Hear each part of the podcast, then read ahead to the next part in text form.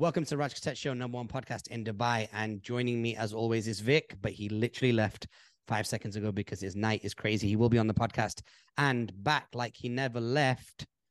I'm telling you, if this podcast is made up of different characters, let's say I'm the breath of fresh air, then Alex is here. He would be the morning breath. How are you, Alex? It's good to have you back I'm good. on the I'm good. Yeah, it it is good to be back after two weeks. You know, What happened? You me- slept through last week. What's your excuse? I honestly don't have an excuse. There's there's no excuse to be made. You know. They're just I'm young and I need to There make all my mistakes now as I'm a teenager. there we go. Yeah. Good stuff. It's good to have you back, Alex. We're actually hanging out with your dad this week. Uh, next week. Um, Next week, right? Yeah, my dad told Yeah, me. But yeah, Is it do- for the do- plus one? Yeah, yeah, doing some big business stuff. Yeah, we're not going to speak Yeah, about it in the podcast because it's just too it's too huge. But yeah, so looking forward to that. And um, yeah, for everybody else, it's an incredible episode. We talk about some superb stories today, including a huge announcement for Lovesoul. We are going to be ah, well, you know what? Just wait till after the music you're going to hear, as well as advertisers returning to Amazon. Elon Musk has threatened to punch Kanye, or at least suggested that he felt like doing it. We'll talk about what that means. The UAE has pulled in $2.9 million this year in hotel earnings. We're going to break that down. Kevin Hart's going on tour again. Jay Z is suing Bacardi because he's trying to sell off some shares, and it looks like Bacardi's trying to lowball him. We'll break that story down, as well as the hype around OpenAI. Yep, there's a chat bot that does real work for you if you ask it, and a little touch of Kanye stuff along the way as well. As far as like content recommendations, bit of comedy, a lot of comedy, and a big shout out for one of our former clients, one of the four P's graduates, who is wrapping up her radio show this week. We're going to give her her props, give her her flowers. We're going to talk a bit about football, and I think that pretty much covers everything, right, Alex? Yeah, that's everything. Do you enjoy the show? Great show. All right, it's time to let people listen to it. Run the music.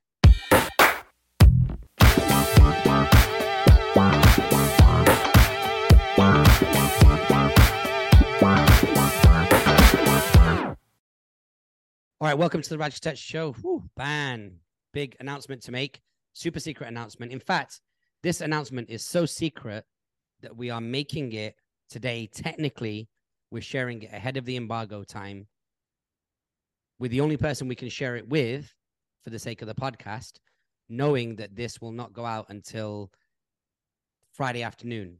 Does that make sense, Alex? Yep, makes sense. Okay, so here's the news. Let's see if you can guess it.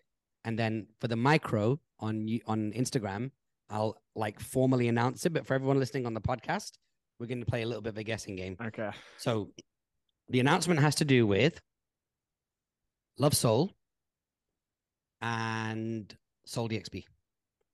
That's the first level of clue. Uh, then, uh, then, like m- the first thought that jumps to mind is Lovesoul's doing a gig at Sole DXB. Okay, so you think like one of the sets, right? So we are not yeah, doing a or, set. or or in part of with with like the little um, you know how there's stands around in different companies and stuff. I'm sure some of them would allow you to perform there. so that's the framing of that. Is I'm sure some of them. I'm, I'm su- sure- I'm sure in, I'm sure some worlds. Yeah, I'm sure. Like, yeah, if you had a medical note or something and explained your situation, that they'd probably give you a pass. They'd let you move to the front of the queue. Which of the brands in Dubai do you think would be the one that we would be performing at? Um, it's a good question. It is a good question. You might need to use your head.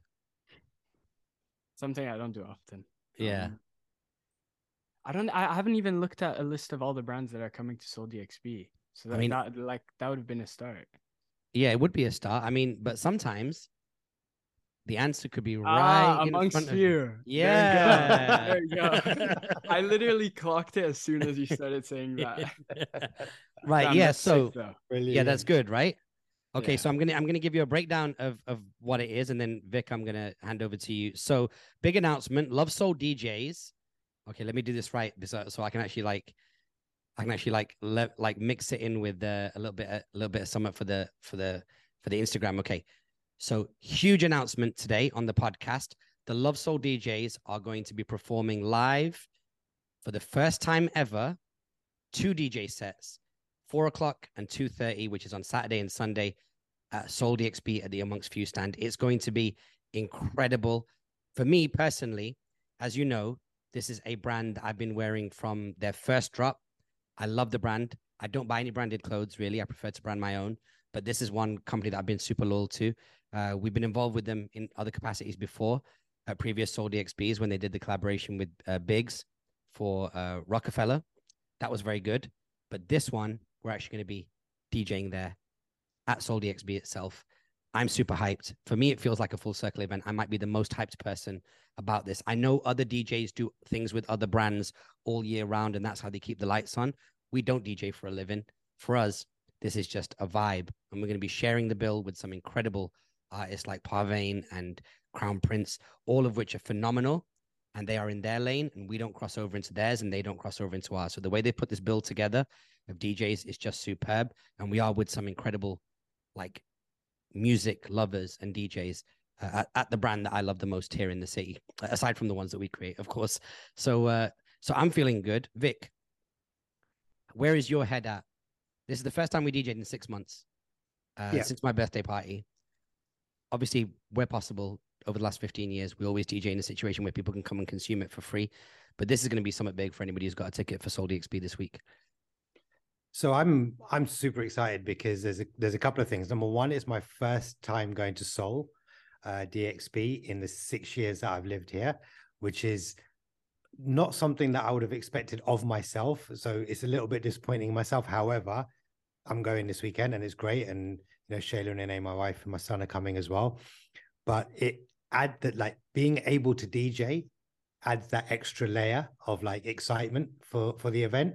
Mm. And then doing it with and or in collaboration with amongst few adds that additional layer of excitement for me because again as you quite rightly said amongst few in my opinion is is the best kind of homegrown brand you know like the best homegrown organic brand in the region that's my opinion. I think that the way that they do things is really stylistic.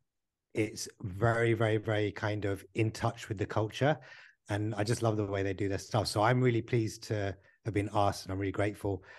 Um musically i think uh yeah, I mean, we've discussed the music for for some time now over the last kind of few days, and uh, yeah, man, it, it kind of it will help me take me back to sort of a little bit of my roots in terms of what I'm going to play. I don't know if I should really speak about it now, but just come along and listen. But I'm going to kind of lean more towards where my passion of music is, which is kind of more around the kind of 90s hip hop and dancehall and that kind of era of music. Yep, yep. So Excited, once again, man. yeah, once again, so just to just to double reiterate if you're planning your timing, if you're going to be coming to Sole DXB, it's going to be the Lovesoul DJs, a special performance on both Saturday and Sunday. Saturday from 4 till 5.30, Sunday from 2.30 to 4 at the Amongst Few area, pavilion, whatever it is they got. We know what they're creating. We're not going to talk about that on the podcast. What we do know is it's going to be incredibly special. And a big congratulations to them as well for their uh, collaboration that they've just announced today, in fact, to the whole world, which is their collaboration with Power Horse, right? That's what they're called. Yeah, that's the okay. one. Yeah, which is a, which is an energy drink. So uh, big up to them. That that whole campaign looks incredible. When amongst viewers on their Sole DXB wave, it's super special. So what you're gonna get is the biggest brand in the region at the most important cultural event in the region uh, with the biggest DJs. It's going to be just incredible. So I can't wait for you guys. I can't wait for you guys to come along. Make sure that you're at the stand at those times, and we will be having a good old time. Also, for folks listening, I'll be at the Def Jam booth as well, which is two o'clock on Saturday. I'll be doing a 15 minute interview with my dear friend Marzi and a 30 minute DJ set. So a lot of music being spread around. My first time actually participating in Sole in any significant way, other than just being with certain artists that are passing through friends of ours. So yeah, really excited, super happy. We're starting off on a good buzz. Alex, this should be the FOMO event of the year for you because it you is. know that you know that you would be like guest list up, VIP'd up, camera in hand. Yeah, I also know that like I, I've been to Sole two years and it was something that I really enjoyed. And I know going again after having been off for so many years would have been like super nice. Alex, what are your uh so what are your first timer tips for Vik, being that you've been to Sole DXB already a couple of times? I mean, I guess you're gonna be there for different slash same purposes as me, like some different, some same, and I think you're gonna be there with um Ine and um Shayla, right? I'd assume Uh, so. yeah, they're gonna they're gonna come for like part of it, like some of Saturday, some of Sunday. Yeah. Oh, okay, okay, cool. Well, I'm sure I'm sure you're gonna be doing at least when Ine is there, you're gonna be following him around and doing what he wants to do. So you're not Ah, gonna really Good or, point. Or, or or or maybe you force him to do what you want to do. Well, well, you know, you know, it's interesting. That's an interesting point. I was thinking about that, and you know, when when they say when when you see something through a child's eyes, like when they Mm. see something for the first time, you're like, ah, okay, I can remember what it was Mhm. like experiencing that or seeing that for the first time. We're both going into Sole like that. So I can't true. even guide him as to like, oh, you need to go and check this out or check that out. We'll we'll both be kind of discovering Mhm. what Sole is for the first time together. And that I think that's pretty awesome. yeah, oh, that's for sure. incredible. And has the um layout been released yet? Because I know, like, you remember it was like Tokyo, I think three, four years ago. Ah, the theme. No, The so theme. it hasn't it been ha- released, right? yeah, they, they've they've had like an island theme before, like based in like Yeah. dancehall culture, and then they had the Tokyo one. I do not know what the theme is, which is interesting. Um, I think it might be something around the kind of Arabic arabesque kind of vibe because they've got a central host for the first Mm, time. And so I think we're going to see a lot of that influence aesthetically. And based on last week's podcast, we were talking about Middle Beast and all these other things that are Yeah. coming up in the region. I think there's never been a better time or an open lane to embrace the kind of Arab aesthetic Mhm. uh, while still having all these other incredible elements like Bas coming, Ari Lennox coming, Natasha Diggs coming. So it's going to be very, very nice. So yeah, we're excited to announce that. Cannot wait. Once again, those timings are make sure you get there. It's going to be uh, what time did I say? Man, I'm losing my mind already. So the timing is going to be Saturday is 4 p.m. to 5:30. yeah. And then Sunday is 2 p.m. till 3:30. Did I get that right? No, the timing is Saturday 4 p.m. to 5:30 and Sunday half two till four. Got it. So it. it's two 90 minute sets. Me and Vik will be breaking them up and uh, just come and have a good time. Also, from what I understand as well, the upper deck uh, of amongst few is going to be licensed. We're going to have a good old time because there's going to be drinks flowing, cool people. We're probably going to send messages out to the My Friends, Your Friends community as well. So anybody who overlaps that's in the community that wants to come down and hang out with us, make sure you do that. Okay, great. Let's get into some stories. Uh, we're going to have Vik Yeah. moderate today. So Vik's got the docket. Yeah, man. So the first news is big news coming out of Twitter world, and um, Elon Musk put out a little quote, a little tweet, sorry, a few days ago, saying just a note to thank advertisers for returning to Twitter. So some time ago, when he uh, took over Twitter, and all the advertisers basically ran away and said, "We're not going to advertise with you." It seems like, apparently, that they're all going to come back starting with Amazon and Apple. Now, I will caveat this by saying that they've declined to comment. Amazon and Apple haven't actually said officially that they're coming back and advertising. I think it's inevitable, but uh, this is from the the tweet of Elon Musk on December the 4th. So, a couple of things to actually note, you know, Apple is um, its largest advertiser. You know, in the first quarter of this year alone, they spent $48 million on advertising. Amazon are suggested that Amazon will apply around a $100 million of advertising into Twitter next year. So, you know, for for for Twitter's sake and for Elon's sake, I hope it's true. You know, like they they're gonna need the revenue, they're gonna need the money. This little eight dollar thing is not gonna cut it. So, what do you think, Raj? I mean, do you think it's true? Do you think they're gonna come back? I, I heard on Pivot, Kara Swisher was saying that it was basically all theatrics that um that Elon was saying that Twitter might get taken off the Apple platform, off App Store. That was never confirmed by anybody other than Elon. You know, it's just him ranting. And I think he was just trying to be in the news cycle as he as he tries to do every a couple of times a week. He then went over to Apple HQ. He had a walk around with Tim Cook. There was some press opportunities. Tim was not in any videos. I don't even believe he was in any stills, but he might have been because I've not seen the actual story. And it was just kind of one of those moments where I feel like Tim Cook was like, okay, it's our turn to be in Elon's news cycle. We're going to deal with it with uh, class and humility and a bit of grace, and we're just going to keep it moving. So I think that I don't think that I don't think that it's you know switching Apple's advertising down from several million, like several tens of millions, down to zero. It's just too much of a swing, regardless of what the economic condition is. Same with Apple, because there are an increasing amount of eyeballs now on Twitter. They're kind of going through their their second kind of renaissance. So uh, yeah, I just think I think one thing that Elon's not factored in by being in the news all the time is what the damaging effect of fatigue is because when it comes to generating PR, when you when you actually hit that moment of fatigue in consumers' eyes, it's like being really, really active in the gym, overdoing it in the gym, and then catching an injury. And there is no coming back to the gym until that injury is healed. What Elon's doing right now is Elon's being one of those guys that wants to be in the gym three times a day before breakfast, lunch, and dinner. What he doesn't realize is that he is going to wear down the attention of people online. That's going to lead to fatigue, a solid, permanent, or semi permanent fatigue. That's the equivalent of being injured when you're in the gym. And then people are going to be like, listen, we only have so much attention to give you, Elon. We've only got so much time with everything else that's going on in the world. A lot of talk about recession next year, a lot of stuff going on in terms of like the global, you know, climate change and wars and things of that nature. And eventually people are going to be like, you know what? I need to put Elon on mute. In fact, I had a meeting this morning with a great dude, and he said that he muted me, Elon recently because he was just like, it's just not valuable. It's, it's, it's, it's not new, it's noiseworthy, but it's not newsworthy.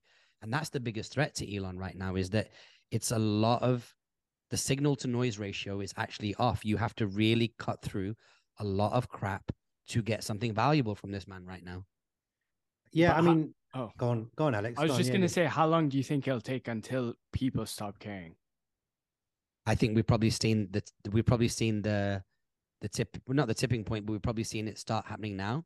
I think next year when people get their credit card bills in January and February and people are like, okay, what does my actual earning capacity and potential look like next year? Being that fuel prices and food prices and everything is going to be a little bit higher. And I think they're going to realize that they're going to have to focus on really what makes their life tick and their home life tick. And it's and spending 20 30 minutes less on social media a day might be one of those things now that's just Yeah. that, that's just a behavioral thing anyway like that also Mhm. means people are going to go out to restaurants less i know this holiday season Yeah.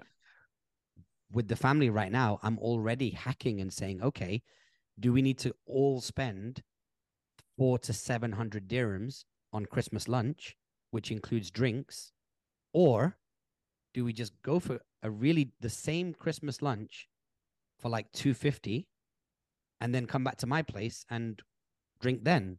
Like not that drinking is the thing i don't want to make it about Mm, that yeah. but like you know can we can we just not have the drinks with our meal between one and four? And between us if we all come back to my place that's like 1500 dirhams we've not handed over a restaurant's counter.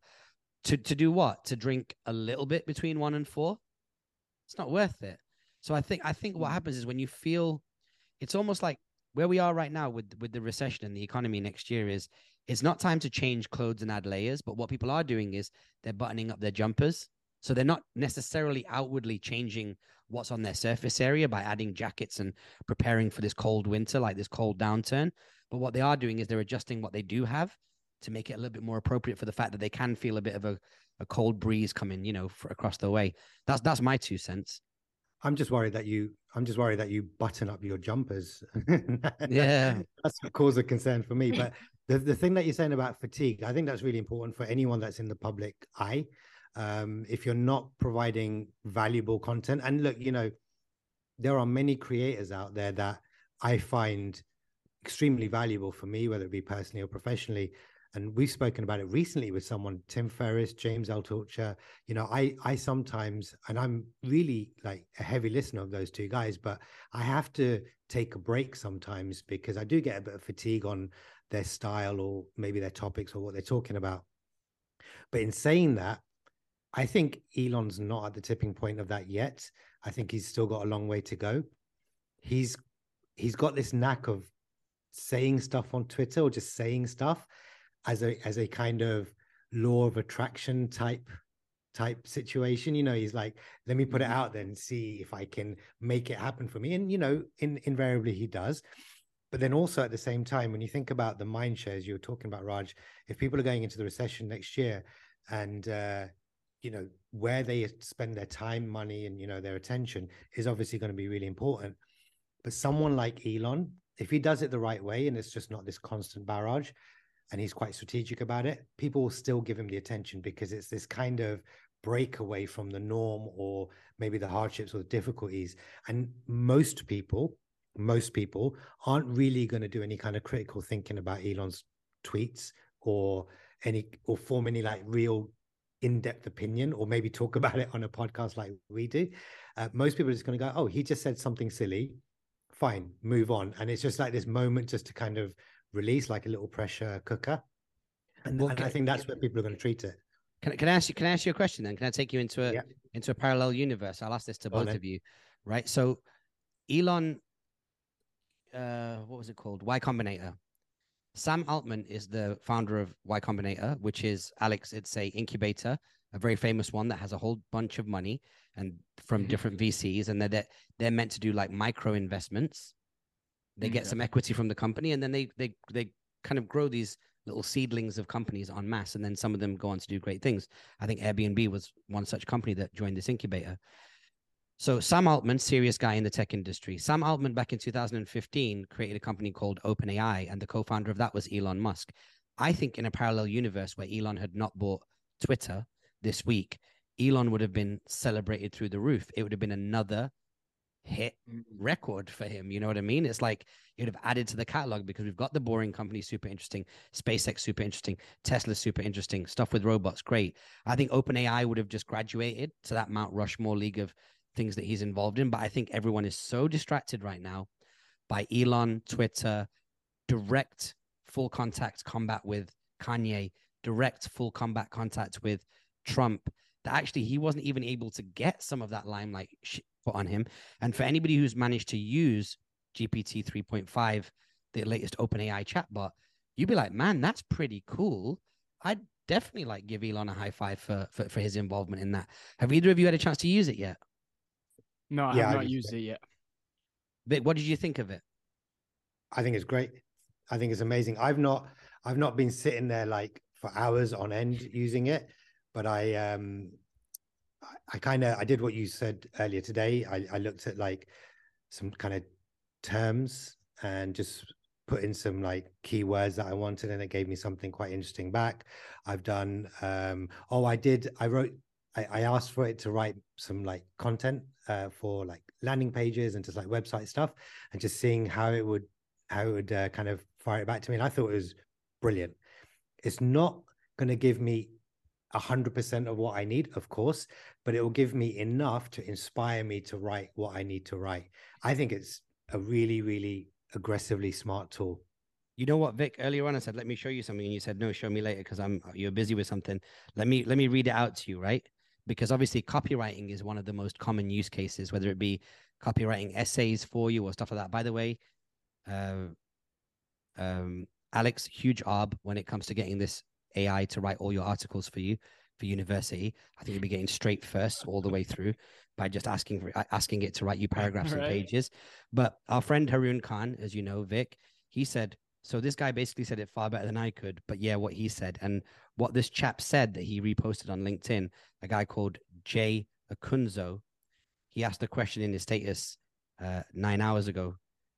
Will AI disrupt writers? Good, fair question. It's something we're all asking. He goes, if you white label your writing, and it could be basically anyone in your niche, then AI is a replacement. If you understand how to imbue your writing with things that are uniquely your own, then AI is your intern. And so, I mean, we can talk about what Vik was doing earlier on. We're actually looking for clauses for contracts, for agreements, because as, we start doing business with bigger and bigger companies, we've got to make sure that as we deal with bigger spec events, that we put certain things in our in our in our contracts. And so, if you're doing something which is generic, like everybody else, like a clause, then yeah, you'd much rather go to OpenAI than pay a lawyer for half an hour to write you a paragraph But you know, I was doing some work this this week in in AI and like logic logic based writing, and I did use GPT three point five to at least get me off the starter block when it came to figuring out what I wanted to write about and what I didn't. So I would ask OpenAI, "Hey, listen, what's your position on this? What's your position on that?" And then I would look at it, reflect on it, and say, based on everything that OpenAI has brought us, what's our position as an agency on it? And then I would just take the parts that mattered and I would include it in this uh, this app that we're building. So yeah, it was really really dope. I think Vik's frozen, has he? No, no, he's here. Oh, is he? Okay, you had frozen on my yeah, screen. So good. Oh. so that's where we're using it. So so I guess that touches on touches on Elon and OpenAI. Is there anything else Elon related this week? Because probably another busy Yeah. week for him. Yeah, so I mean, I don't know much about this, but Elon Musk was on. Um, it looks like he was on a live uh, Twitter. Um, Mm-hmm. He was on Spaces. He was on Spaces. Sorry, yeah, I Yeah. did the name just lost. And there's like a 21 second clip where he's talking about the uh, incitement of violence, and then he finishes it off by saying that he wanted to punch Kanye. Did you hear Which- it? Did you hear the the the, the, the note Yeah, he put out? Yeah, I heard it. What What do you think, Alex? Like, we've not really Well, touched let- base let- on the Kanye thing with you for a while. Let's summarize it for the listener who's not heard it. So it's essentially Elon took Kanye off Twitter because you're not allowed to incite violence as part of the terms and conditions. Elon said that he felt that some of the outlandishly terrible stuff that Elon posted, uh, that Kanye posted this week, gr- graphical material, uh, was so offensive that it could incite violence. And the way that he kind of drove that point all the way home is it said it actually made him feel like he wanted to punch Kanye. Therefore, that is uh, inciting violence. So, yeah, that's the situation. Um, let's just throw in the other half of the Kanye story here, which is that in the last 24 hours, he released uh, an audio clip Mhm. uh, uh, of, of what sounds like the old Kanye that many of us know and love, like early 2000s Kanye. But a record definitely sounds like a good record. Uh, at the end, again, there's a lot of trolling. He's using a lot of stuff from interviews and stuff like that that really upset people. Um, he's not going to be able to reverse it. But yeah, all that considered, yeah, Alex, what do you think? I mean, I th- I think, I think, I don't, I don't know how to wait. Just give me two seconds on how to phrase this. Okay, just put, Um, get, gather your thoughts, Vik. What's your Yeah, Vigor. Yeah, listen, you, you guys all know, and everyone that listens knows my thoughts on this. Um, I don't care if he like this record was very good. um, but I don't care to I don't care. Like Yeah. I listened to it because we're going to talk about it today. If we weren't going to talk about it, I probably wouldn't have listened. No, I definitely wouldn't have listened to it. That's exactly where I stand. But what what about what about the fact that I mean it's weird, right? Because you're almost you're almost like talking about this kind of like mutation of news stories because Kanye wants to stay in the news, Elon wants to stay in the news, and occasionally they occupy the same news story. So when Kanye gets kicked off Twitter and then Elon brings him back and then he gets kicked off again and then he comes back and then Elon personally says, "Hey, I gave this guy plenty of opportunities. We've now had to cut him off and this is the clause and this is the reason and this is how it made me feel. It's kind of like almost like two things that you want to mute. I actually the way i feel about this story is is like in an orchestra there'll be certain instruments that you like and there'll be certain instruments that you don't like the sound of or that you think are pointless this week based on the kind of year that we've had and it's been a long hard year with a lot of ups and downs but the downs are going to be quite long term downs it's like hearing the two instruments in an orchestra that I don't want to hear. It's like take out Mm. all the instruments I do want to hear, take out all of the Scott Galloways, take out all of the All In podcast, take out all of the This Week in Startups or CoinDesk or every group chat podcast, take out all of that valuable content that's online, and then focus just on two attention seekers who are simultaneously seeking attention. It's like two horrible instruments both playing at the same time. The rest of the orchestra switched off. It's two it's two violinists playing out of key, out of tune, basically. And that's all you can hear because all the rest is in perfect harmony. And it's just these two violinists just playing in like weird, weird key, like just off key completely.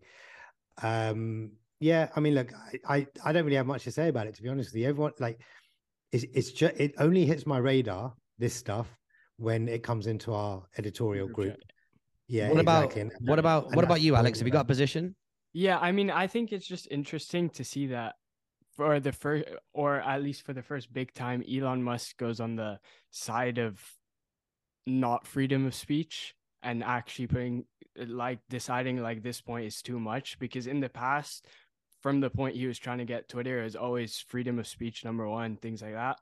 And this is the first time where he kind of goes against that and says that he wanted to punch Kanye for what he said. Hmm. And when somebody says they want to punch something, what's crazy about that? And I think what what does allow that to cross over into newsworthy is that it creates a visual in people's minds. Mm, for like sure. it, yeah. it would it would be quite interesting right now for someone to use one of these AI movie creators or six second video creators to be like, make me a video of Elon punching Kanye and just Mm. see like what what the AI comes up with. Also, just real quick, I, I just touched on this kind of almost by mistake, but I want to share it with people because I want to give away kind of like essentially what it is that allows me to have like so many so many positions. Obviously, I'm active in business and I have a lot of like interest and I consume a lot of content. But interestingly, this week, Spotify released Spotify Wrapped, and so I just like to share mine with people. And mine, as you guys can see on the screen, it's pretty freaking predictable. But I'll just read it out for you. Uh, number five is this week in startups, which is uh, a, almost like a daily show now at this point, which is hosted by Jason Calacanis, who's my former boss's boss, and Molly Wood, who's one of my favorite all-time like joint co-hosts of uh, to- when it comes to talking about tech and journalism. Number four was the CoinDesk podcast, uh, which is just an incredible, brilliant kind of podcast that, that everything to do with macroeconomics, but very very short. Crypto, security, government policy. Number three is Pivot, one of my all-time crushes. Kara Swisher, mental brain crushes with one of my favorite thought leaders, Scott Galloway. He's not always right.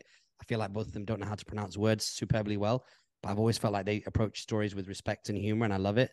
Uh, number two is the All In podcast with, again, Jason Calacanis, Chamath, uh, David Sacks, and David Friedberg. And then number one is Group Chat. Big up to our friends over there, uh, D and Anand and Drama, who we've not met. But number one podcast, it's been my number one listened to podcast for the last two, three years. And so I just want to basically share that with people and say, these are probably my, no, not probably, quantitatively, these are my five biggest news sources when it comes to podcasts. Obviously, I'm in the content industry and I'm a huge content nerd. So I consume way more than the average person. But if you're looking for something to get into or you're looking at changing up your content diet, why not check out some of the stuff that I listen to? Have you guys seen your Spotify wrapped for this year? Yeah. What was yours, Alex? In terms of podcasts or, or Yeah, let's go with podcasts. Yeah. It'd be interesting to hear the music side as well, but we spoke Yeah. about that on a previous podcast. But yeah, Mm, podcast po- side. Yeah. Yeah, podcast number one was group chat. Number two was Diary of a CEO. Um, number three was All In. Number four, Gary V. And then five was I don't remember. I don't Okay, remember find find it find it on your phone if you can whilst whilst we head over to Vik. right Vik, have you seen your Spotify wrapped? Oh, Vik doesn't consume podcasts on Spotify, so your data is not Ah. going to be. Yeah. Okay. No, I don't. I don't. I don't. I listen to it on a different app called Pocket Casts. I don't Yeah. use Spotify. I hate, hate, hate, hate listening to Spotify uh, podcasts on Spotify. I cannot stand it. It's just something that I, I just hate it so much. but Wow. I, I listen to Pocket Casts. I find it so much easier. okay. But group, group group chat will definitely be in my top five if if I had one. It would definitely be in my top five. What is um? Do you did Spotify at least tell you what music you listen to? I know you. Oh, yeah, well, you told us this story midweek. You said that it's mixed up because your your Spotify is attached to your Alexa, and anybody in the house just uses your Alexa as a Yes, jukebox, sir. right? Yeah. So so I'll give you an example. Uh, we drove home from football today. I picked up Ine from his football practice, and he's like, "Can I, you know, get the aux?" like, so he played Spotify. So the first record that he played was um, the Armani White record. Okay. Then he went into uh, da, da, da, da, da, oh, uh, uh, Imagine Dragons record. Yeah. Then then he played a um, uh, that uh, Louis Theroux uh, Jiggle Jiggle. Thing. Mm, yeah, and then yeah. then he played a ACDC record, and then he finished it off with that uh, "It's Corn" kid that they made a song out of. Oh Yep. wow. So he played literally like forty-five seconds of each one. So whatever came to his head, he was like, "I'm going to play this." So then you can imagine between that and what I listen to, it's super varied. And then when I have like people around, guests, I have like a whole mix of stuff.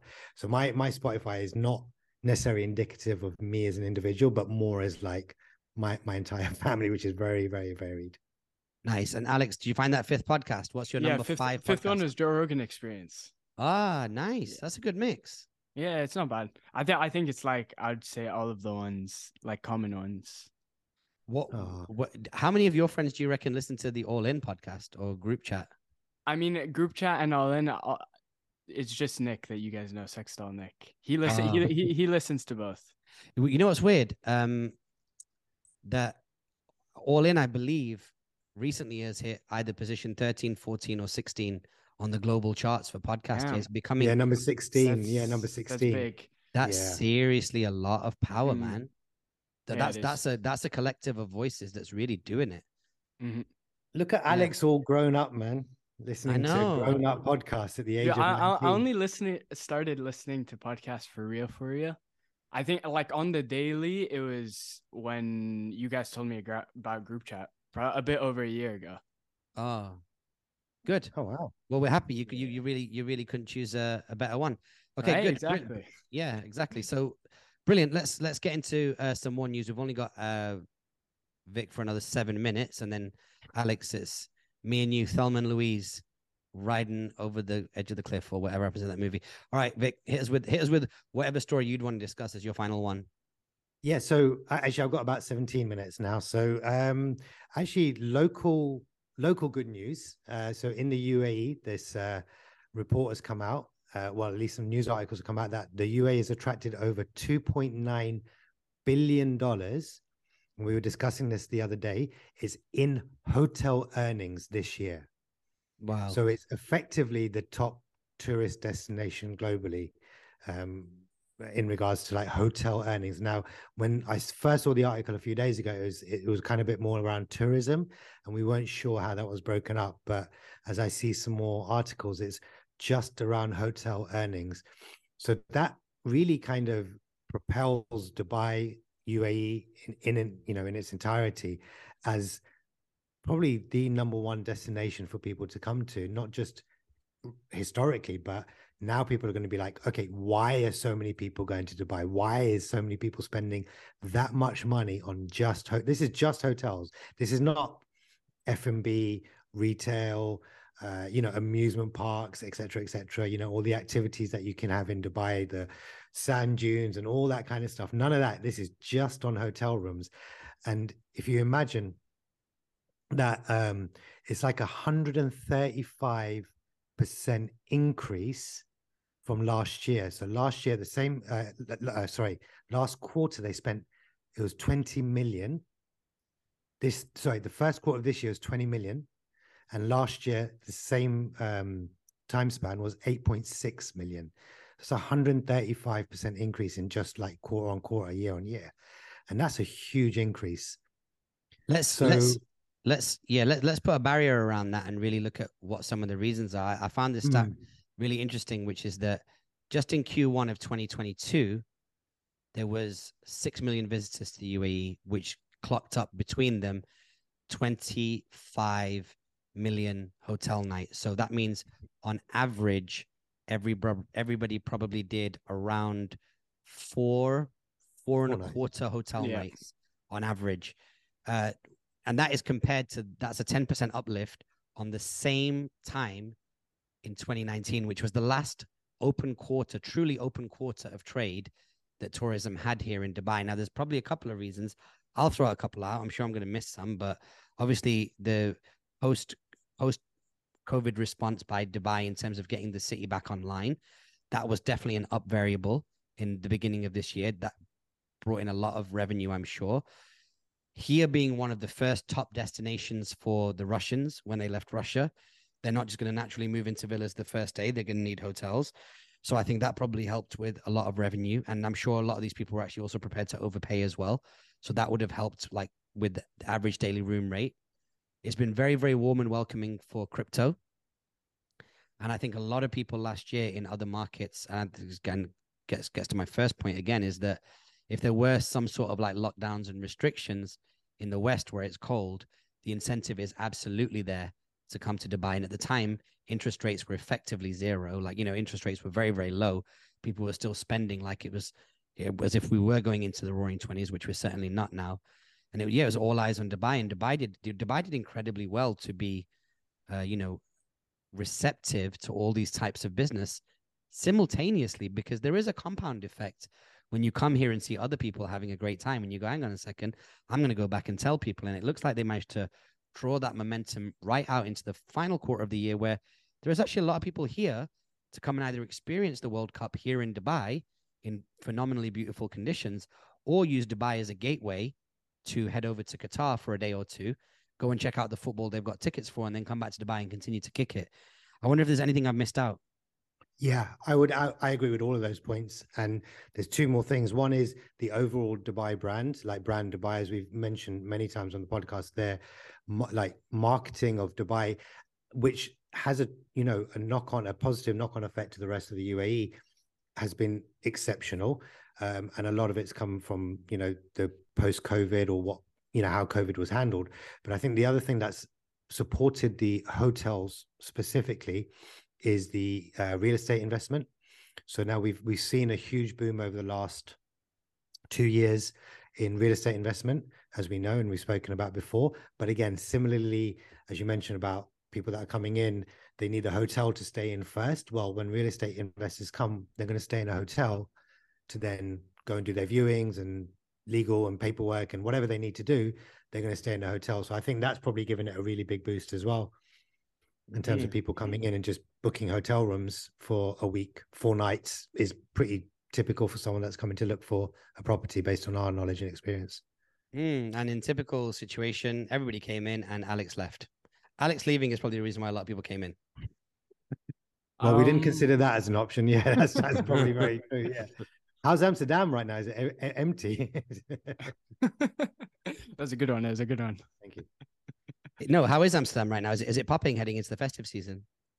Um, I don't know. I don't. I think because the weather here isn't too great during winter, like it rains like a pretty decent amount. I'd say all the tourists know to come after like it stops raining. So I haven't seen an increase from like two three months ago to now. Hmm. But I I did see a huge decrease from when I first arrived in summer and like a month or after that. Let, let me ask ah. you a question, Alex. You know, you know, we talk we talk a lot about UAE, Dubai, and mm-hmm. you know, kind of all all the kind of positive things that happen uh, here. When you tell people that you've you you know you grew up in Abu Dhabi, you lived there, and you moved to Dubai, and all that kind of stuff, how do your peers respond that aren't from here? Like any students or anyone that you might meet, how do they respond? Do they give you like, oh right, I didn't know, you know, what what's their response? I think I think it's um a few different things. I think one thing is like, oh wow, that's like so weird to hear that like you grew up all the way over there and like because you just don't meet that many people who grew, who grew up over there, I guess. And then second of all is they always say they want to go, and it, I guess it's just something that like worldwide, Dubai is the place that you like want to visit at least once in your life. So do they do they proactively say to you, "Yes, oh, we want we've want, always wanted to visit yeah, Dubai yeah, or something like that"? For sure, I, I I would say more more than like more more than half of the people that I'd speak to directly say that they would love to go there one day. Wow. Do you tell do you tell them you do you tell them you're do you tell them you're one of the city boys in the city, one of the hot boys? I can't. Uh... no, no, no. Do, do, do, just, just, just say just say I want to show you do you say I want to show you how hot I am in Dubai? Check out some of the parties and celebrities I've hung out with, and then they go to your Instagram and they realize it's just all fucking drones. It's just drones, yeah. and then and then they think I'm an absolute nerd. so you need a separate uh, account for all the cool stuff you've done. You're just like that's all your Instagram is. It's just that. I had like sec- I had a separate account originally for my drone stuff, but I just decided to move it over to my main. You made it part of your identity. There we go. Vik knows the vibes. I know it. I know it. Listen, nice. talking about talking about great things in the UAE, um, and you know, brands and big names. Kevin Hart has just announced his new tour, which is the Reality Check Tour, and his first stop on the 22nd of February in 2023 next year is Abu Dhabi, which oh, is no gonna, surprise. We're gonna be busy. We're gonna be busy if he comes. I reckon. Oh right, I thought you meant on the night. Yeah, yeah, well, I think so. Yeah, yeah, yeah, yeah. We're probably we're probably quite quite hectic because we're obviously doing more stuff in Abu Dhabi right now. So let's see how that plays out. So that's good news for us from a business point of view. Um, yeah, I love his movies and I love his interviews. His his his stand up hasn't rattled me. It doesn't really rattle me to my core. Uh, but I would I would definitely go and watch it. And if we do have to go and watch it for work, or if if work creates a situation where we go watch it, then yeah, I'm fully down for that. I'd like to, I'd like to see it. He is a legend right now. He has joined that that A league of um, you know, really successful people who are primarily in comedy. So yeah, I, I would be keen for that. Other dates include the the 24th of April in Birmingham, UK, 25th, Manchester, UK, 26th, Amsterdam, 27th, over to London, 29th, Glasgow. I think I I would even consider popping into a couple of these, but you know, obviously if it's in Abu Dhabi, it'd be much easier. Mhm. Yeah, I, d- look, if regardless, I mean, look, the pre pre sales go on sale pre sale tomorrow. Yeah. and I think they're going to be sold out within a matter of you know an hour, two hours. I reckon it's going to be. I reckon these are going to be really hot, hot, hot tickets. I reckon In the in Abu these Dhabi. in these markets, so selling out in an hour is is Dave Chappelle level demand. Do you think in these A markets there's a bunch of, well, I guess there's a there's one true A market which is London, but then there's some good there's some big markets here. You reckon? You reckon one Yeah. hour? Yeah, hour, maybe two. But uh, Kevin Hart, look, let, let's keep it all the way real. Kevin Hart is not seen as just a stand up comedian. Dave Chappelle is. Kevin Hart is everything. You know, he's actor, comedian, producer. Uh, he's in food. He's in finance. He's in fitness. He has all his other little shows. He goes on and roasts Stephen A. Smith on the the sports stuff in in America. Like he's huge and he's almost ubiquitous in ent- entertainment. So there's an argument to be made that he's bigger than Dave Chappelle. So it's, And a, it's a Probably very more good it's a very good point. Yeah. Yeah, Yeah, he's, he's, de- he's definitely a probably bigger more star. compelling. Yeah. Yeah, and more compelling. Sorry to interrupt. More compelling to a non-stand-up comedy fan, someone that's a fan of like general entertainment and therefore, uh, or general comedy, should I say, where Kevin Hart fits in, in whether it be his movies or stand-up or whatever it may be. So I think he's got more star power, and he only does these massive arenas. Like that's just Mm. all he does, you know. So, uh, so I think, I think, yeah, like maybe an hour's generous, maybe two, maybe three, but they'll be sold out in the day. Like it's not, it's not going to last more than a day, you know. So it's Do you interesting think- because oh. you now you're talking about an arbitrage, which is that you're not necessarily going to see him do the greatest comedy work ever, but what you are going to do is get an hour's worth of conversation, stories, and jokes from a guy who really does live one of the most incredible superstar lifestyles ever. And he doesn't need to be as funny as a Chappelle or a Chris Rock.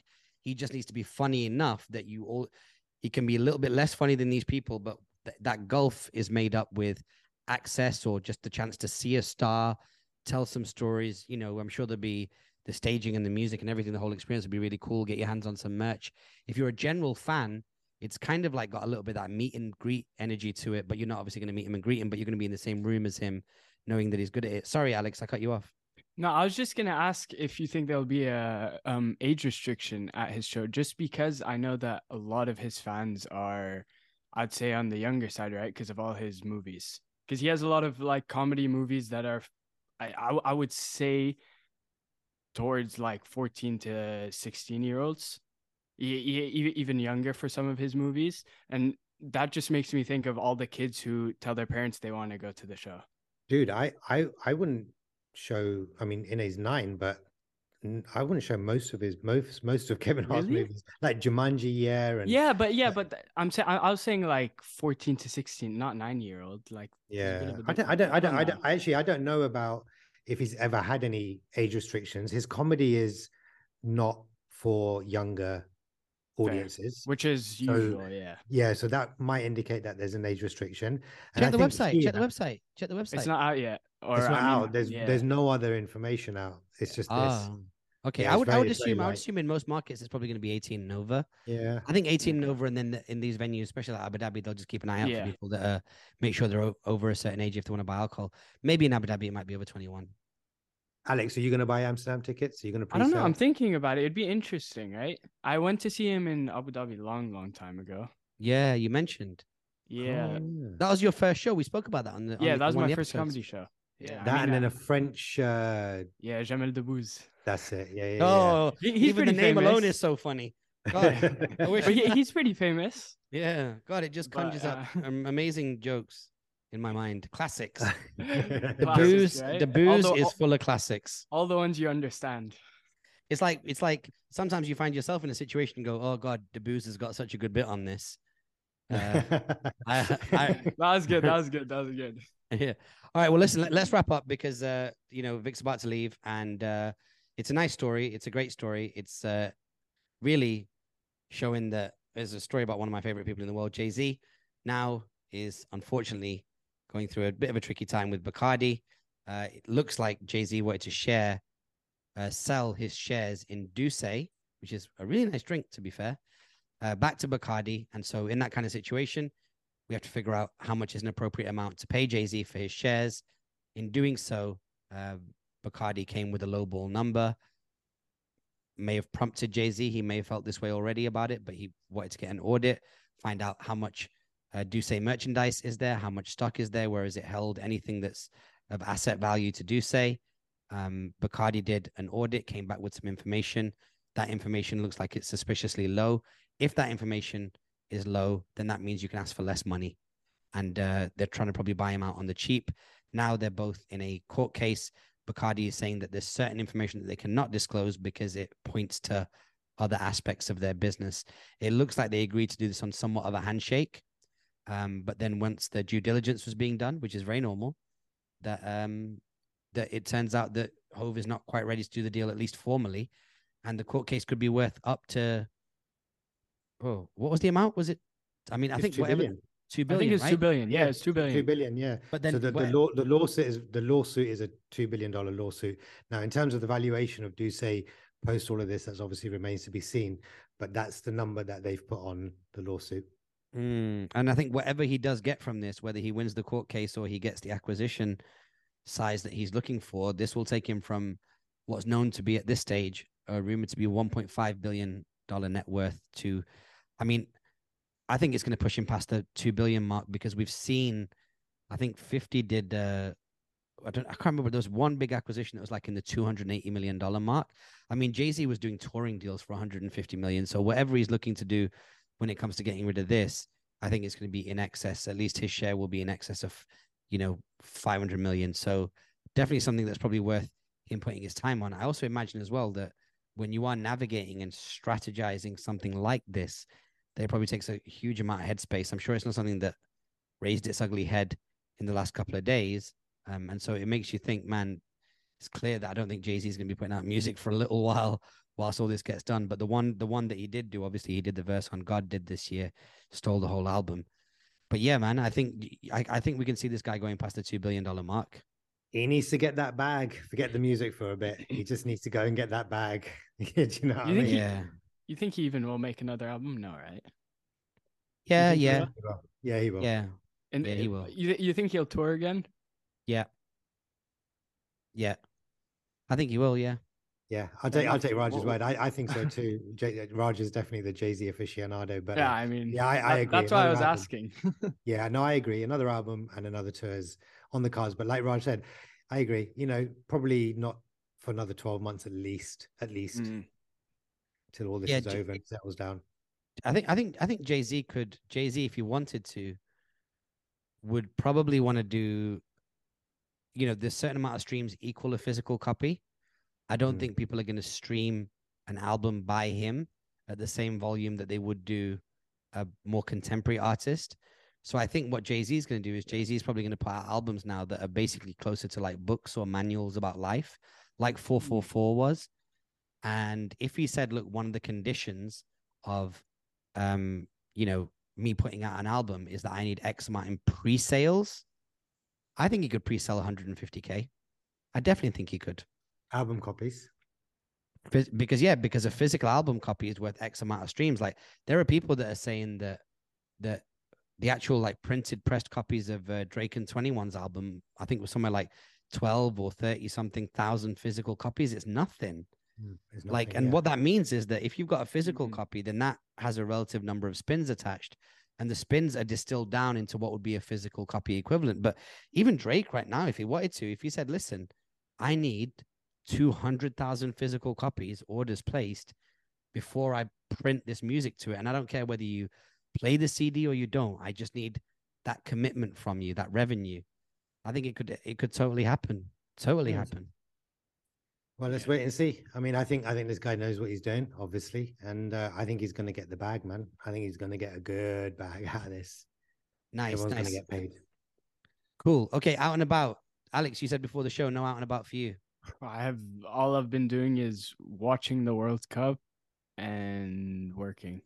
Hey, speaking of watching the World Cup, can you just go back a few messages to uh, our group chat just between me, you, and Vik, the company one, Yeah. uh, where I was like setting up the time, which was yesterday. Setting up the time. Yes. Yeah. So you said tomorrow evening work would work better for me if that works for both of you. To which I replied, Yep, I can record in the evening between six and one, up to ninety minutes.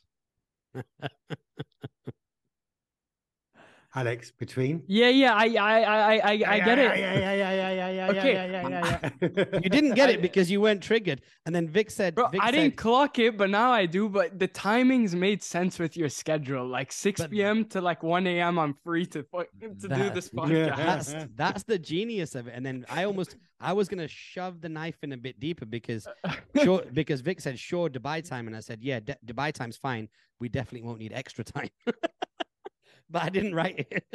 I was like, nah, B, I don't I don't want to give it away. I said, being that he's not got it, we'll just mention it on the podcast. So looks like you got creamed, Alex. Yeah, Switzerland got thumbed hardcore. It, it, it was very dip- disappointing because we actually played horrible compared to the group stage games. I don't even think it's a factor that Portugal played like an insane game. Like if Portugal played an insane game and Switzerland like played their regular game and we lose six one, sure. But it's just annoying when like Switzerland plays like like horrible, horrible. Why did they play horrible? lose. What was the what caused it? I don't know. We played a three three at the back. This Mm. whole World Cup, we've been playing a four at the back. There's so many reasons, right? Nerves, anything. Mm. Well, I think I think they I think they got flustered, man. Like they definitely. I, I don't mean that as a diss, but when you just look at it objectively, they definitely looked they looked flustered when they were Mhm. playing. So well, there we go. And we were messaging. I was messaging with your dad as well. yeah. And uh, Shay- Shayla was messaging with you and your dad Yeah. separately. yeah, as and then and then Ine texted me in the morning. yeah. So just for, just for con- just for context, Shayla is from Portugal. So obviously that was a fun evening for her. pylon, pylon. It was a Morjaria pylon. Yeah, Well, listen. Speaking of football, uh, heading into out and about in Dubai, uh, we did really. really I just same before the call. Like normally before the call, I go through my gallery because I basically take pictures every day of whatever the hell I'm doing. Uh, I found that it also helps me remind me bring it to the podcast as well. But we really didn't do much this week. We've been working. I I think I I can clearly say that there's been at least two occasions where I've fallen asleep at my laptop. Yesterday was damn near like a slump, and then uh, so a lot of work going on. Um, but we did head out one time this week on Tuesday, thanks to our good friend Sudir Sayal. We were invited to uh, a VIP experience at the Bud X fan zone. So I want to give a shout out to some of the folks in charge there. Jyoti and Bavesh had a great time hanging out with them and talking to them. Uh, and we also watched the football where Morocco played Spain and another big upset, really. Yeah, I mean, go on. Go ahead- Alex. go Tell- ahead, Tell me go your ahead. thoughts on the match, and then I'll tell you my thoughts on the. Fa- I mean, I. I, I was more so because I've already spoken to Raj because Raj, uh, well, but neither of you ever watched football, and you guys spent 120 minutes with zero goals. Yeah, it was a bit a bit low ROI, but you know what? The Right? vibe was pretty good. I Yeah, knew. I'm see, sure. I I I obbed it. I was like, listen, we're gonna go because so there's a good dude. He has a super network in this city like I do, and I was told that if you go to his events and you hang out with him, you'll always have a good time. So we went there, and everybody in the VIP section was super bright. Everybody was doing something interesting, and so I knew that whether it runs 90 minutes or 120, I'm going to be able to chop it up with people. And Mhm. because you've got a bunch of hustlers in the VIP section, plenty of talking and conversating and learning going on. So from that perspective, it was really good. And then what was great is that once we got through that 120 minutes and it was down to the penalties, that was a really galvanizing moment. Now, obviously, Morocco is the only Arab representation still rocking uh, this far into the World Cup. And so, us being an Arabic country, there was a Mhm. like there was a, like a sentimental attachment from people here, and so the vibe was incredible. Uh, Vik got one of the best videos of all time on his on his Android because Samsung is really good in low light. A lot of celebrations. It was good when it was good when uh, Morocco scored. It was even better vibe wise when Spain missed. Missed, yeah. I'm Well, sure. why why did Spain miss? I mean, Spain was missing like they were the they were Japan the previous night. I mean, I mean, it's tough because the, the Spanish managers told the players to take each take a thousand penalties before they got to the World Cup, to train because you don't have time to train penalties in during training. But um, yeah, and they missed all of them. It- Um, I don't know. I mean, you see, Switzerland did the same thing two years ago in the Euros against Spain. We missed our first three penalties. Like, if if you're missing three penalties, like you deserve to lose. right. Like, there, there's no other way of putting it, right? Like, if I mean, to be fair to the Moroccan keeper, it's not like the players missed; the keeper saved them. So that already like makes a little bit of a difference. Mm. But I don't know. You you try and put it somewhere like tight corner, it hits the post, goes out. There's so many factors. Mm. What what what's crazy is that you know, like when you think about the like the matchup, you know, the matchup between Spain and Morocco. You know, obviously, I don't know enough about football, but I know Mhm. Spain's a more dominant team than, Yeah. than Morocco. But Morocco basically just did one thing: they just stepped up. They said, Mhm. like, we, we can't we can't lose, and Yeah. obviously they didn't. But they were like at every point, and it was it was like really back and forth, right? There was like a shot on goal one side, a shot on goal the other, Mhm. shot on goal the other, and the both goalies did really well but yeah, they just cracked during the um the penalties. But I would say, so you know, being in the fan zone when we first got there it was quite empty in the VIP, and then slowly, slowly, you know, the whole place started to fill out. And this place is phenomenal. Like you, it's like planes, trains, and automobiles. You got to you drive down to the Palm, you got to park, then you get a shuttle bus, then you walk, in, and then you you know, like there's a whole like Mhm. series of things that you have to do. And I tell you what, man, that is that, was an experience. It was a very, very, very solid experience. I can't imagine what it would have been down like in like the general population area where it was just wild. My friend was Morocco there. was well, oh really? Yeah, yeah, yeah. But um, but the whole experience was good, and not only that, really well executed, really well organized. You know, you don't see that. There was no like, oh, I gotta wait, I gotta do this. You know, what's going on here? Mm. Where am I? You know, there was none of that. It was very seamless, very smooth, and uh, yeah, actually, just a really solid experience, man. Like a really, really solid experience. I think Mm. maybe next World Cup, I'll definitely book book some seats there if I'm uh, if I'm around. Yeah, it was good. I'm Yeah, I'm that wasn't just because we were in. That wasn't just because we're in the VIP section. Down in the fruit market at the bottom, everyone was looking like they were having a decent time as well. So yeah, not a bad day to be general population. Vik, So you were saying ti- it- it's ticketed, right? So you buy a ticket and then Well, I, I, I'm not. I'm not sure. We we Oh, were very okay. graciously, uh, you know, we we were we, We got the hookup. the VIP experience. You know what I mean? So so Sudir and Joti and Bavish, they all hooked it up. Um, and yeah, like I don't know. I think I think you just reserve online. You pay and Mhm, you yeah, reserve online. You rock up. There's like general population where you stand. Then just behind that, there's like bean bags, and just behind that is like, you know, VIP section like the the first kind of rung of VIP Mm-hmm. section where there's like you know like chairs and tables. yeah, Then there's where we were, where it was much bigger sofas and all that. And then there was Sick. behind us, which was like massive like booths with the Ah. TVs inside as well, like like the kind of VIP sections that you get in the uh the Miami ga- or Vegas yeah, um, yeah, yeah. clubs, like the big super clubs, where you get the big like booths and stuff. That's for like the be VVVIPs, uh, and it's got the biggest screen in the region, if I'm not mistaken. Yeah, Yeah. definitely, definitely So, in the yeah. UAE. So yeah, it was, it was popping. It'd be It's it'd really be good. sick to get down there for the final. I'm sure. Yeah. I'm sure the vibes are crazy. Yeah, 18th, right, is the final. We'll have to see. Yeah, Well, if we do, if we do, you know, actually, I thought Vik, I thought uh, Alex, you came into your own this week when you were talking about football. So uh, that was well done. I liked it. It's pretty insightful. So good, amazing. Um, that's it. And obviously, we had National Day this weekend. I think everyone was just exhausted, so we just chilled out. I went to Vik's for a bit, kicked it with the in-laws, Vik's in-laws. Yeah. Had a good we old watched the time. Portugal match. We watched the Portugal match here as well. That's what we did. Ah, and we found out that So that- Ine doesn't really like football. If we're being super honest about it, He Really? just- yeah, he just is. It's not to the point where like like a thoroughbred would be like glued to the screen. He Mm, was. Uh, he, he's he's he's got things going on, man. He'll be he'll be like fair he'll be like doing he'll be doing deals. I'm telling you, very soon. so uh, yeah, he's. So that's it. So it was a good old time, really good old time. Uh, shout out to everybody who had celebrated National Day. Big up UAE 51. And then final, finally, when it comes to shout outs, you got any shout outs, Alex?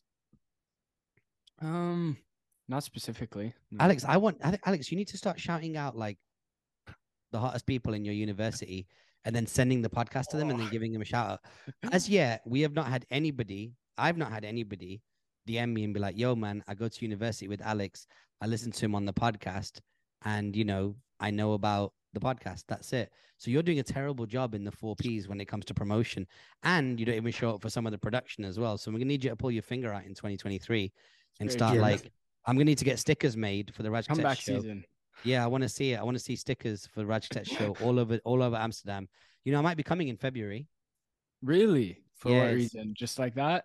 Just- Or just to take care of some bits and pieces. But like, I might have to come down there and uh, and if I do, but it's kind of, kind of like could be between there and Riyadh, which is real pull in two very opposite directions. So we'll see how that goes. Um, okay, wrapping up with uh, shout outs. Yeah, we we have a big shout out. I think I'll I'll let you lead this shout out, Raj. No, Yeah, you lead big- it. You lead it. So so two days ago, um, I think it was two days ago, uh, I listened to Channel Four Radio with my son when I do the school run in the mornings. He's a big fan of JJ and Nimi show, and uh, we heard on the new on well on the radio she announced that she is leaving the Channel Four show. I think she's been there for around four years, if I'm not mistaken. Five Something along years. those five years now. Yeah. Yeah. So she's moving on to do I don't know yet what, but I'm sure bigger, better, and great things. So um, for anyone that doesn't know, Nimi uh, was a client of our agency in Yeah. 2019. Yeah, she graduated the four Ps. She graduated from the four Ps, started her podcast, started doing some kind of live events and hosting, and has, you know, through a lot of hard work and an extreme amount of talent, has gone on to do some really, really great things in that world as well, and continue to grow her podcast, continue to do amazing live events, hosting big, big, big, big events, and continue to do great on the on the radio show. But uh, yeah, it's uh, I think it's you know probably time for her to move on, maybe five years on, or you know whatever it might be. But I wish her the best of luck. Nice, good. Yeah, big up to Nimi. You know, one that one of the things that uh from a business point of view, one of the things that makes certain clients really, really exceptional contributors to the relationship that you have with your client is that they also bring a lot to the relationship. And it's not just paying your fees, but it's also coming up with ideas. And also, what I remember about Nimi, there's a couple of things when she was working with us at the beginning of this, her building her media thing, was that she's got a lot of original ideas that she's come up with. If you uh, have an opinion that's directly opposing her, she'll fight her corner and win. You know, if the, the- she she will she'll if it, if it's a better idea, like we we were not convinced that everything legit was the the right name for the podcast, and she made her case and she ran with it and she owned it and she actually made that brand blossom, which was really good. And then also as well, like your when it comes to our, our case studies, like people know that Vik and I have worked with, you know, the Wu Tang Clan and Russell Peters and Gary Vaynerchuk and all these other people, but a lot of the people that we work with are through our clients, and we can't work with huge people through our clients unless our clients have ambitions to play at that level. And so a lot of the people that we've made content with as producers has been with our clients. And one of those clients that brought an incredible amount of like huge brands into the ecosystem, for example, the managing director of Spotify, Liza Koshy, Steve Harvey, Mark Manson, Steve Madden, so many different huge celebrities that she said, This is part of my vision, all came through Nimi. So, you know, steel sharpened steel. And she was, uh, she really did a thing. And also another thing as well is if you ever get to see her in a photo shoot, which I understand that basically no one's going to get the chance to do, it's one of the most miraculous things ever because, like, the time that the half trigger is pressed, she can be talking and doing whatever she's doing. As the exposure opens on the camera, she hits the look and then she just goes back to talking again. So she literally, it's like a DJ when a DJ can hit a beat or scratch on beat. Or like, you know, when Michael Jackson was dancing, you're like, well, how's he hitting those moves? Like, how's he even hearing those beats? So she was like that. So yeah, big up to her, man. We, and she's uh, big up to her family for having a lot of belief in her and supporting her. They were a big part of the the process when we started working with us. So yeah, onwards and upwards. I don't know. I, I think if anybody was to leapfrog and go from what she's doing to something incredibly big like an Apple or something like that, could be her. Who knows? But big up to her. Wish you all the best. Yeah, absolutely. Now, content recommendations. Hey, Alex, have you got, got? content recommendations? I started a new TV show on Netflix, which I love. Oh yeah, Yeah, Ozark. I know it's not a new show, but it is. I I, I just started watching, and so far so good. I really Nice. enjoy it. Yeah, There's a lot of seasons to get through though. It's gonna be a commitment. it's four seasons. It's not too bad, and I think I, I it's not like twenty episodes per season. I think it's closer to the ten, so it's not like too too long. Okay. Raj, you you you know Alex's uni schedule. He's got plenty. of Yeah, I'm chilling. He'll finish that this week. The guy's chilling, sleep sleeps through episodes, and hasn't done any edits for weeks. I think we need to start. If he finishes Ozark in the next two three days, that means we're not giving him enough to do on this Dude. podcast. Dude, he he sleeps through the episodes that he's on, not just the ones that he misses. Well, listen, next week as well. Head. Speaking of which, we've got a special episode. It's uh episode 50 of the Raj Kotecha Show, number one podcast in Dubai. So we're going to be getting all of our editorial team on. Uh, whilst we're doing shout outs before that, before we wrap that up, we're going to give shout outs to our team, the Algatorial team, we call them, which is, of course, I wanted to say them in the same order that I do every single week. Uh, Arjun, Bal, Jessel, Kish. Kish is in Dubai. Maybe we'll have him on the podcast in person soon. Kyron, Neil. Neil's on his way to Dubai. Sal and Wes. So big up to you guys for sending in stories. So that's Alex's content recommendation. Vik, what's yours? Yeah, so mine is uh, Romesh Ranganathan. He's a comic out of the UK and and kind of overall TV personality. He does a lot of hosting and he has all these kind of little breakout shows that he does with other comedians and also his mum, who is extremely funny. Um, so he's got a new stand-up special called The Cynic, which is effectively the best way to de- describe his personality. That's exactly the best way to describe it. And he does it in a place called Crawley in London, which is where he grew up. And if anyone knows Crawley and anyone that doesn't, it's basically not a nice area at all. It's a bit, you know, whatever. But he's from there and he said that I want to take it back there. And he's done a bunch of shows ready for that and he's taking it back there. I think that it is a really, really solid stand up special. More so because not so much in a traditional sense. Romesh Ranganathan hasn't got this kind of traditional comedic style where it's just set up and punchline, set up and punchline, set up and punchline, or one liners. He has very much a kind of personal conversational style in the way he delivers his jokes. So sometimes you think you're just having a conversation with him and he's just telling you like a story. It's not, it doesn't feel like a bit. Mhm. So I like that. But what's really interesting about this one, just to put a kind of cap on it, it's in two episodes. The first episode is the stand up special itself, about an hour long.